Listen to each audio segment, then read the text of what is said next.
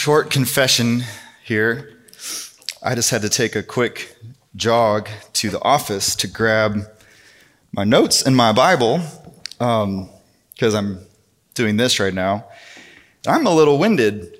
Um, pandemic bod. I mean, we have like, you know, getting ready for your summer bod. You've got getting cozy with your winter bod. Pandemic bod feels like just an entirely different thing altogether, right?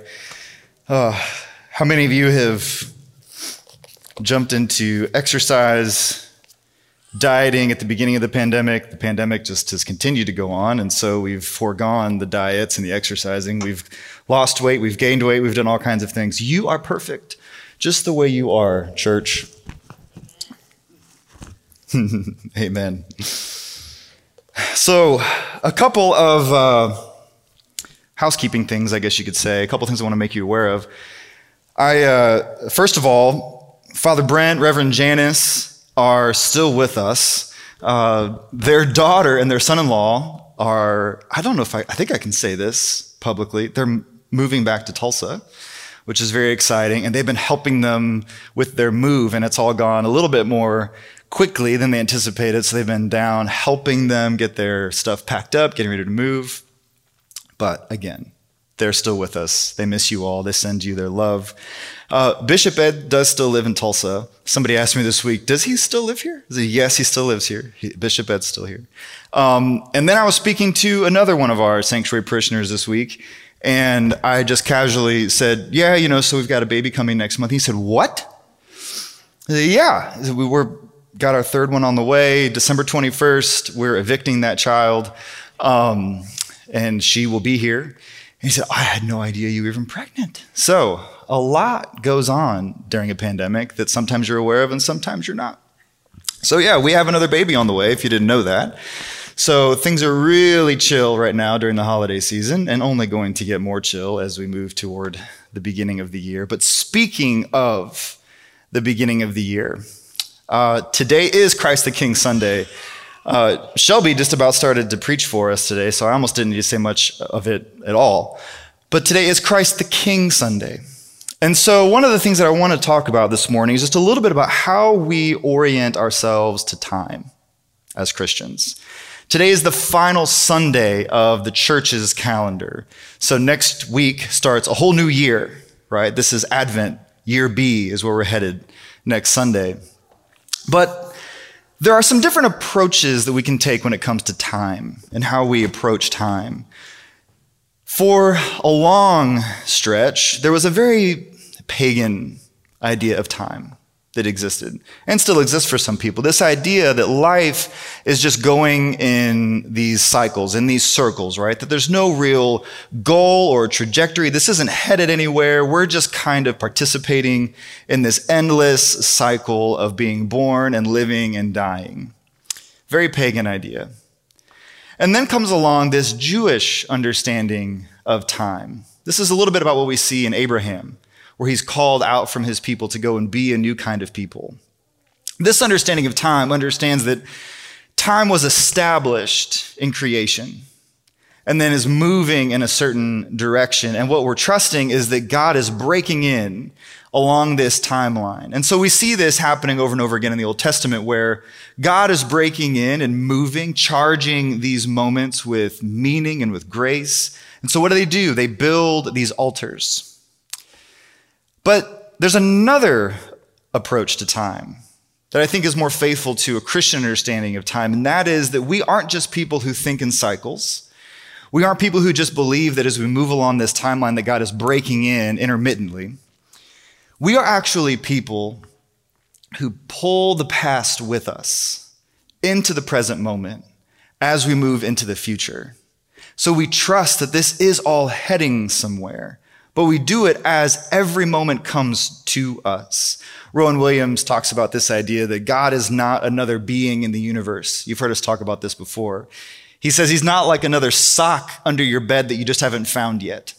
That's not how God exists. But God actually holds us in being so that every moment that comes to us happens as a gift from God.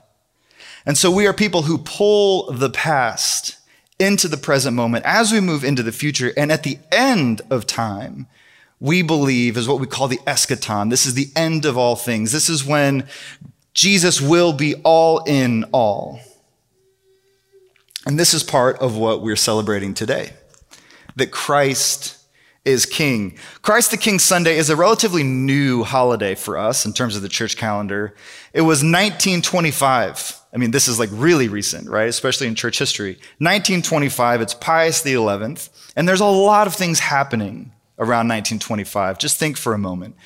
We have people like Mussolini rising to power. You have figures like Hitler, who is starting to gain momentum. You have events like the Great Depression, and you have a lot of specific things happening in a place like Rome that would actually cause Pius XI to say, We need a day to remember that Christ is king. When there are all of these other powers, all these other things that are vying for our allegiance, for our loyalty, for control, for power, we remember that the end of it all, Christ is king. So this happens around 1925. It doesn't get established officially on the church's calendar until the 70s. So some of you in this room have actually been alive since this holiday actually was established on the church calendar. So it's a new date for us, but the whole purpose is about celebrating a future reality that's been made known to us today. It hints at this parable that we heard today of the sheep and these goats, this kind of final judgment. That when we get to that place, that eschaton where Christ is all in all, the end of all things, this is the scene we're told we're going to find. It's hard being a pastor for a lot of reasons, but for one, when you are doing regular everyday things, hanging out with regular, everyday people, and somebody says to you, What do you do? And you say, Well, I'm a pastor.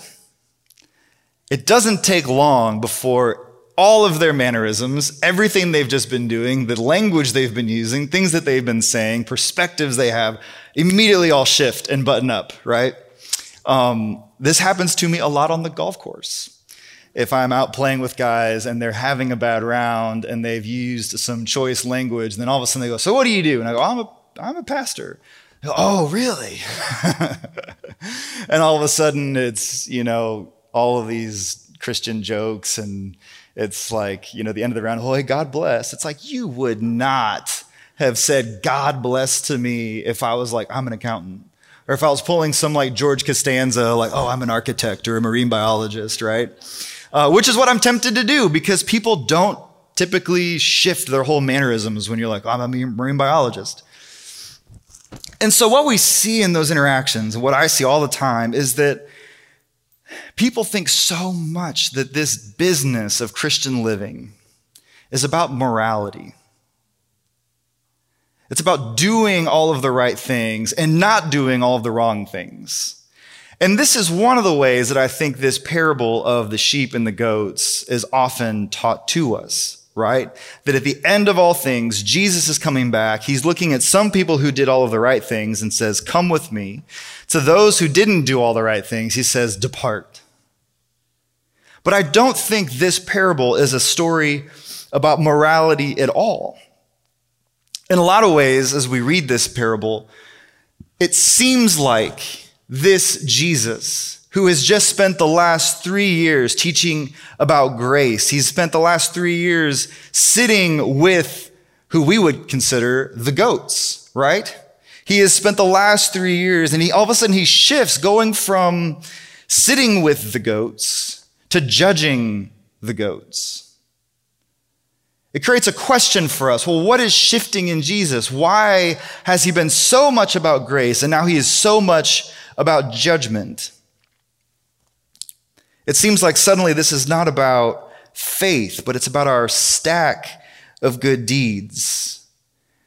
And when we start to think in those terms, when we start to think that all of this is just about me doing enough, for me stacking up the right amount of goods, creating the right bill for Jesus at the end of all things. What we're actually saying and committing to is this idea that I can save myself. That salvation isn't about what Jesus Christ has done for us, but it's about what I have done to make sure that I am good enough. Does this make sense? So, when we start down this road. That it's not about what God has done for you in Jesus, but what about you, what you can do for Jesus. If Christianity boils down to doing what Christ just says to do, then Christ is not really a savior at all. For by simply doing what he said to do, we've effectively saved ourselves. And this is really uh, a sort of unfortunate perspective because Jesus promptly goes from this moment into Jerusalem. This is Jesus' final parable before he turns and goes to Jerusalem. And this is where he is bound and determined to save us from our sins by dying for them. So I think we need to take a closer look at this text. Again, we're in Matthew 25. And when we take a look at what's happening here, we have these goats and we have these sheep. Jesus is addressing both parties. And it's interesting to me that they have the exact same response. Well, when did we see you and do this? Both the sheep and the goats are caught up in the surprise of the moment. Again, both of them respond, When did we see you? The sheep in this moment, they're surprised because they have this blissful kind of ignorance, right? That they've just been going about their lives and they weren't thinking at all about doing the good deeds that they did. They did their good works not because they were told that's what sheep ought to do, but because they were so caught up in the joy of their shepherd. They weren't stacking these good deeds. They were simply being faithful to the kind of people they thought they ought to be. The good works that count were not done to be counted, in other words. The good works that count, they were not premeditated. They were done out of love. They were done organically. They were done such that the sheep weren't even aware that they'd done them at all. Again, when did we see you? and do this. James K.A. Smith, who we talk about here often, he has this really wonderful book called You Are What You Love. And in this book, he's arguing that we are not just thinking beings, we're loving beings. And the way that we live our lives, what he calls our, our habits, the things that are habituated in us, they don't shift and they don't change just because of what we think or just because of what we believe. He says that what is habituated in us actually trans- is transformed by the very things that we love. And this is exactly what we see with the sheep. That the sheep had been so integrated into this life of the shepherd that they weren't thinking about, am I, am I believing the right thing? Am I doing enough good work? They were just letting their lives be animated by the Spirit. He has this line in his book. It's from a French author and entrepreneur, and I'm not going to try and say his name. Uh, I can tell his first name is Antoine. Past that, good luck. I'll give you the quote if you want to later. But he says, I think this is so beautiful. He says, If you want to build a ship, don't drum up the men to gather wood, divide the work, and give orders. Instead, teach them to yearn for the vast and endless sea. I think that's something of what we find in this parable that we're not just talking about morality. We're not just talking about, well, we need to make sure we do all the right things and don't do all the bad things because when Jesus comes, he's going to ask, What did you do? I think this is about cultivating a kind of yearning within us that we become people who so caught up in the joy of the shepherd, that we just go about doing good deeds, again, not because we ought to, but because this is who we are. This is what's been habituated in us, transformed by the love that we experience in Christ. My, uh, our oldest daughter, Nora, she's seven. And I don't want to talk about the Enneagram too much, and I also don't want to talk about typing our kids too early, but she does seem to have a lot of this like Enneagram 3 energy, which is like very much about, you know, appearing the right way. Like she wants to be successful. Like she was super excited to find out that like women can be president. Um, because she's like, wait, wait, wait, like the girls can be bosses? And I was like, oh, the girls can be bosses. Um, she's very excited about these ideas, right? Well, she has caught on, and I'm sorry about this microphone. It's bugging me like crazy. Can I switch to this handheld? Is that going to mess you up? Okay, let's do that. So, Nora, she has caught on that in our house, there's a lot going on. We're getting ready for another baby. Uh, it's the holidays, it's a pandemic, things are just not normal right now, right? And so she's discovered that if she helps, this seems to be like her sweet spot. But at the same time, one of the things that I do with her at night when we're putting her to bed is I'll just think about the things that she did to help us out throughout the day. I'll say, hey, you know what? That moment when you got that water bottle for your brother and filled it up with water and brought it to him, oh, that was so sweet. Thank you so much for doing that. That's such a big help. And what's interesting is that in those moments, oftentimes as I'm recalling these things that were super helpful, that were very selfless of her, where she's just catching on that these are things that need to happen. She's completely unaware of it. I'll be there at bedtime saying, Thank you for this thing and thank you for this thing. You're such a big help. But hey, also, you're so much more than just the help that you provide to us, right? Like you are Nora and we love you even if you didn't help. She's going, What? And it's something of this moment in the parable. She's going, When did I get Rowan a bottle of water? Well, I saw it. She just sees that this is the way that we participate in this kind of family. That, I think, is what we ought to do as sheep. That when people are saying, well, hey, thank you for doing that thing. Hey, I saw this in you. Hey, man, you are such a big help when this thing happens. You just go, wait, what? What do you mean? When did I do that? Oh, okay. But this is just how we participate with the body of believers as the body of Christ in the world. Now, when we start talking about the goats, things shift a little bit. Because the goats are surprised, but they're surprised for a completely different set of reasons. It's not that the goats didn't do any good deeds. Again, let's look here at the text. It says, Then those on the king's left will answer him, saying, Lord, when did we see you hungry or thirsty? Or a stranger or naked or sick in prison and did not minister to you. Oftentimes we put a different emphasis on this text. But the idea is not that they didn't do any good works.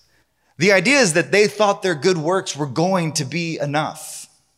And surely if they would have seen them, if they would have seen Jesus in those scenarios, they would have ministered to him. Why? Again, because their impulse is I have to do enough good. I have to stack up my deeds. I have to build up this resume so that when the judge comes, I can say, here's what I did. This is why the goats are surprised. Not because they didn't do any good, but because they thought their good would be enough. They're looking at Jesus thinking, We fed the hungry, we clothed the naked did all those things. When did we not care for you too?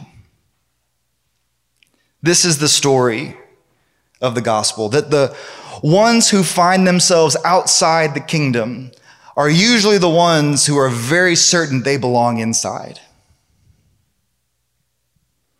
There's this scene in C.S. Lewis's book called The Great Divorce. And they're at the gate of heaven, and there's this angel standing there. And the angel looks at this do gooding dead guy, and he says to this person, Nothing here can be bought or earned. Everything here, he says to him, is bleeding charity, grace, and it's yours only by the asking. I think for too long we've heard this parable in terms of reward and punishment, of earning and deserving. But that contradicts the clear conclusion that Christ contributes to this parable. When he looks to those on his right, Jesus says, Come, you that are blessed by my Father, inherit the kingdom that was prepared for you from the foundation of the world. It's interesting that Jesus looks at those who have done the right things, lived the right way, and he doesn't offer them a wage, doesn't offer them a reward, something that they have deserved. He says, This is your inheritance. Inheritance is an altogether different thing. You can't earn or deserve an inheritance. And so, not only is this parable about inheriting instead of earning, Jesus says, as plain as the masks on your faces, that this inheritance has been prepared for these sheep before the foundations of the world. This place that we are designed for, a place that's been prepared for us, was established long before we even existed to do any good at all. Which is to say, this is the place that was intended for you all along. This is where you belong. Think about it. This parable, it isn't about our works. It isn't about good or bad because before any of our works, before any of the good or the bad that we could have done in the world, God was preparing a space for you. So, what about the goats? Let's look at this text. Verse 41. Jesus says, Then he will say to those at his left hand, You that are accursed, depart from me into the eternal fire, prepared for who? Prepared for the devil and his angels the place that the goats are sent, it isn't a place that was intended for them at all. It isn't a place that we're designed to be. But we end up there by thinking we can earn something that's only ever given. So, how do we make sure we are part of the sheep's and not part of the goats. Uh, sheeps is not the plural of sheep. Sheep is the plural of sheep. I think we get there by embracing a kind of holy poverty. And here's what I mean by that. The sheep in this story, they are those who have lived to learn, learn to live with a kind of, again, a holy poverty this idea that it's, it's a giving of ourselves. In this phrase that I'll say, from joy to joy. That as we receive from God, we're able to turn around and offer that gift to others. And the thing about this kind of giving is that the more we give, we don't run out. Because we've learned to see that all of life is a kind of gift. It's a posture in order to see that all of life, everything that comes to us, everything that we have is a gift. This starts sometimes by just taking a really simple account of the blessings in our lives. Important to do in the middle of a global pandemic. Thinking about the good that we have inherited, the food in our bellies, the people we have to share it with a roof over our heads, beds, places to sleep, warm houses to keep us as we move into the colder months. we can receive it all as gift. And when it's all been received, it can all be given. Rowan Williams talks about this, and he says, The Christian life is about gratitude. It's about a detachment from possessions grounded in the recognition that God's gifts are restless in the hands of the receiver until they are given again. That somehow the gifts that we receive, in order for them to be received as gifts, it means that they're, they're not quite comfortable only being received and held, but they have to be given again. This is what the sheep are doing. They've received a gift and they're giving a gift. When we join the shepherd in this passionate obsession for other people, it won't be about earning anything, but about joining in this kind of holy poverty where we are constantly giving from the good gifts that we've received. It'll be about joining Christ and the life that he makes possible. It's a breaking open and a pouring out of ourselves for the world.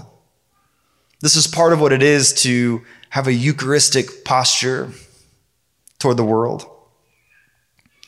The good news for us is that when we read this parable, we tend to think there are sheep and there are goats. But there's a third kind of flock that's present here. And the third group that we find are those that are in need. So in this parable, we also see that Christ has so radically identified with the poor, with the least of these, that he doesn't just say that he is with them, he says that he is them. There's no separating the two. And so today, if you find yourself anxious about being a sheep or being a goat, your refuge is not what you have done for Christ. Your refuge is not about, have I stacked up enough good deeds, but it's about the work that you need from Christ. Understanding that none of us get to heaven by deserving it. And so we need this kind of work that Christ has already done for you and in you. Mother Teresa, whenever she was asked why she does the work that she does. She would hold up her hand and look at her five fingers and say, You did it to me. I love that image. That if your grief and your anguish, a sense of lack or unworthiness make you feel excluded, make you feel left out, we can rest assured that these are the red letter proof positive ways that we know Christ, that if he is with anyone, he's with you. You did it to me. In just a moment, we're going to be invited to receive from this table. And when we come, we always invite you to come with your hands open, ready to receive. We could call this the posture of the beggar, acknowledging that I don't have anything here in this moment. I'm only coming to receive what might be offered and offered freely. And in the same way that we come empty handed, ready to receive, Christ is present in our own poverty, in the midst of our own giving, in the midst of our own lack and our inadequacy. That as we give sanctuary and as we care for the least of these, holding up our hands, remembering you did it to me, we pour ourselves out and Christ promises to fill us with all joy and all peace in believing through the power of the Holy Spirit. The ticket to this table is the only ticket that you need for the kingdom. So we come ready to receive, trusting that we only have whatever has been given to us and that our call is not to hold on and not to white knuckle and to clutch, but our call as we receive is to give away the good gifts that we received.